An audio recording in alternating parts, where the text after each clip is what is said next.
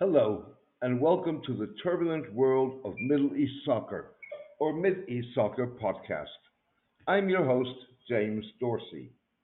As far as Gulf leaders are concerned, President Donald Trump demonstrated with his announced U.S. troop withdrawals from Syria and Afghanistan that his insistence that the world is a dangerous place has never been truer. The troop withdrawals, coupled with Mr. Trump's praising of Saudi Arabia's alleged willingness to foot the reconstruction bill in Syria, moves that emphasized his lack of geopolitical interest in the Middle East, leave primarily standing as a common interest between the United States, Saudi Arabia, and the United Arab Emirates only Iran and a shaky Afghan peace process.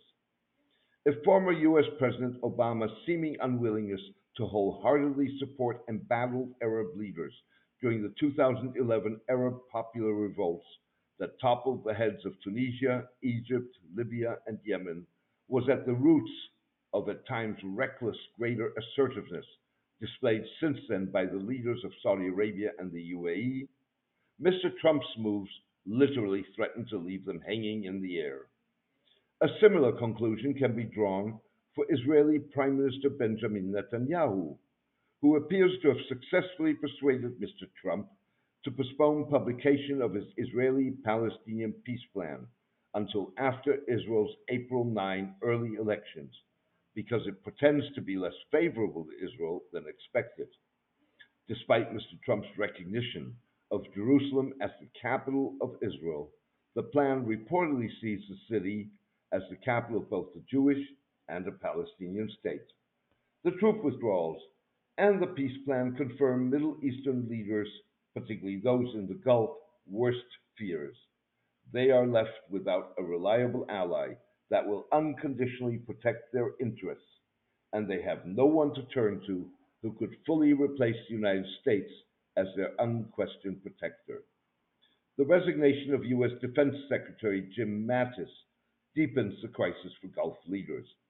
Mattis's departure means the loss of a key interlocutor at the Department of Defense, the cabinet level agency with which the Gulf countries deal most. It also means losing a senior figure who views Middle Eastern strategic realities in terms very similar to their own. The fact that Mattis resigned over policy disagreements with the president does not bode well for future trends in Washington from a Gulf Arab perspective, said Middle East scholar Hussein Ibish. Mr. Trump has proven to be unreliable.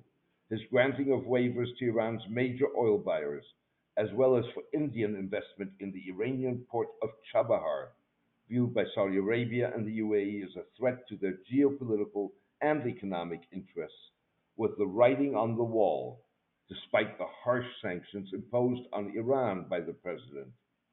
Syria and Afghanistan cement the fact that Mr. Trump is both unpredictable and unreliable.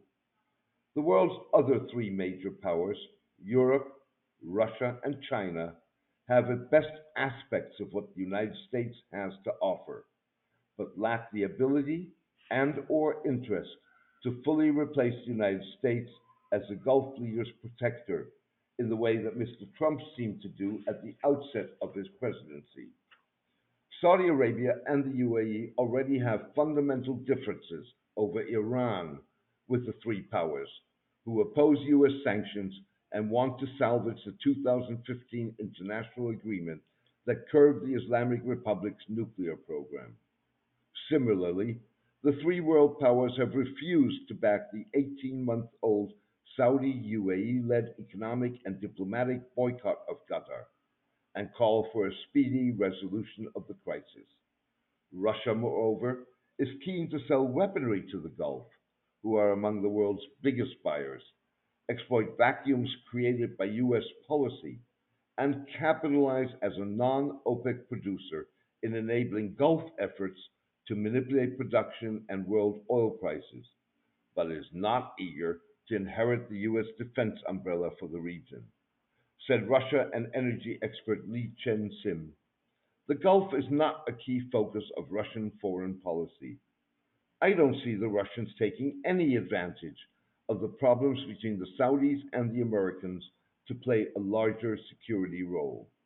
Ms. Sim was referring to U.S. congressional blaming of Saudi Crown Prince Mohammed bin Salman for the killing of journalist Jamal Khashoggi and condemnation of Saudi conduct of the war in Yemen. By the same token, China, China has neither the ability nor the appetite to replace the United States in the Gulf. On the contrary, China has preferred to benefit from U.S. regional protection, prompting U.S. assertions that the Chinese were free riders. As is evident across Eurasia in projects related to China's infrastructure and energy driven Belt and Road Initiative, Chinese support does not come without strings. The same is true for Europe. China's brutal crackdown on Turkic Muslims that is expanding to other Muslim groups in the country, moreover, represents a potential black swan in China Gulf relations. The impact of Saudi and UAE uncertainty with no one world power available to cater to all their needs is reflected in apparent efforts to rebuild bridges with Syrian President Bashar al Assad, whose ouster they sought for much of the Syrian civil war. A recent visit to Damascus by embattled Sudanese President Omar al Bashir, the first by an Arab leader since the civil war erupted in 2011, was widely seen as the beginning of a thaw in Syrian Arab relations. Ali Mamlouk, the head of Syrian Air Force intelligence and a close associate of Mr. al Assad, met in Cairo days later with Egyptian chief Abbas Kamel. The UAE is, according to unconfirmed reports, refurbishing its embassy in Damascus that has been empty since Gulf states broke off relations with Syria early on in the civil war. Adding to Gulf leaders' uncertainty, Mr. Trump left many guessing when he this week thanked Saudi Arabia on Twitter for agreeing to spend the necessary money needed to help rebuild Syria instead of the United States. With Saudi Arabia refraining from comment, it was not clear what Mr. Trump was referring to. Saudi Arabia transferred in October, in the immediate wake of the killing of Mr. Khashoggi, $100 million to the U.S. to help stabilize parts of Syria. The vacuum created by Mr. Trump risks fueling greater assertiveness with potentially messy consequences.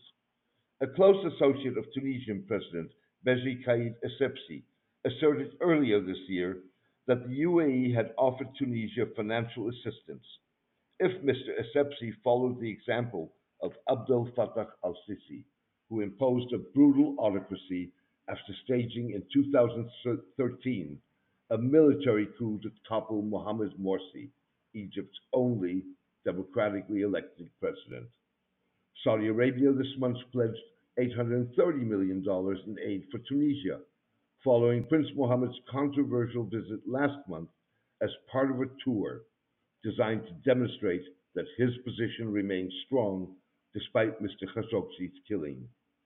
Mr. Trump described the world as a dangerous place in shrugging off allegations that Prince Mohammed may have been responsible for the killing. Gulf leaders are likely to share that perception in response to the president's seeming unwillingness to fully take their interests into account. Thank you for joining me today. I hope you enjoyed the podcast. A written version of this podcast is on my blog, The Turbulent World of Middle East Soccer, at mideastsoccer.blogspot.com. Please join me for my next podcast in the coming days. All the best and take care.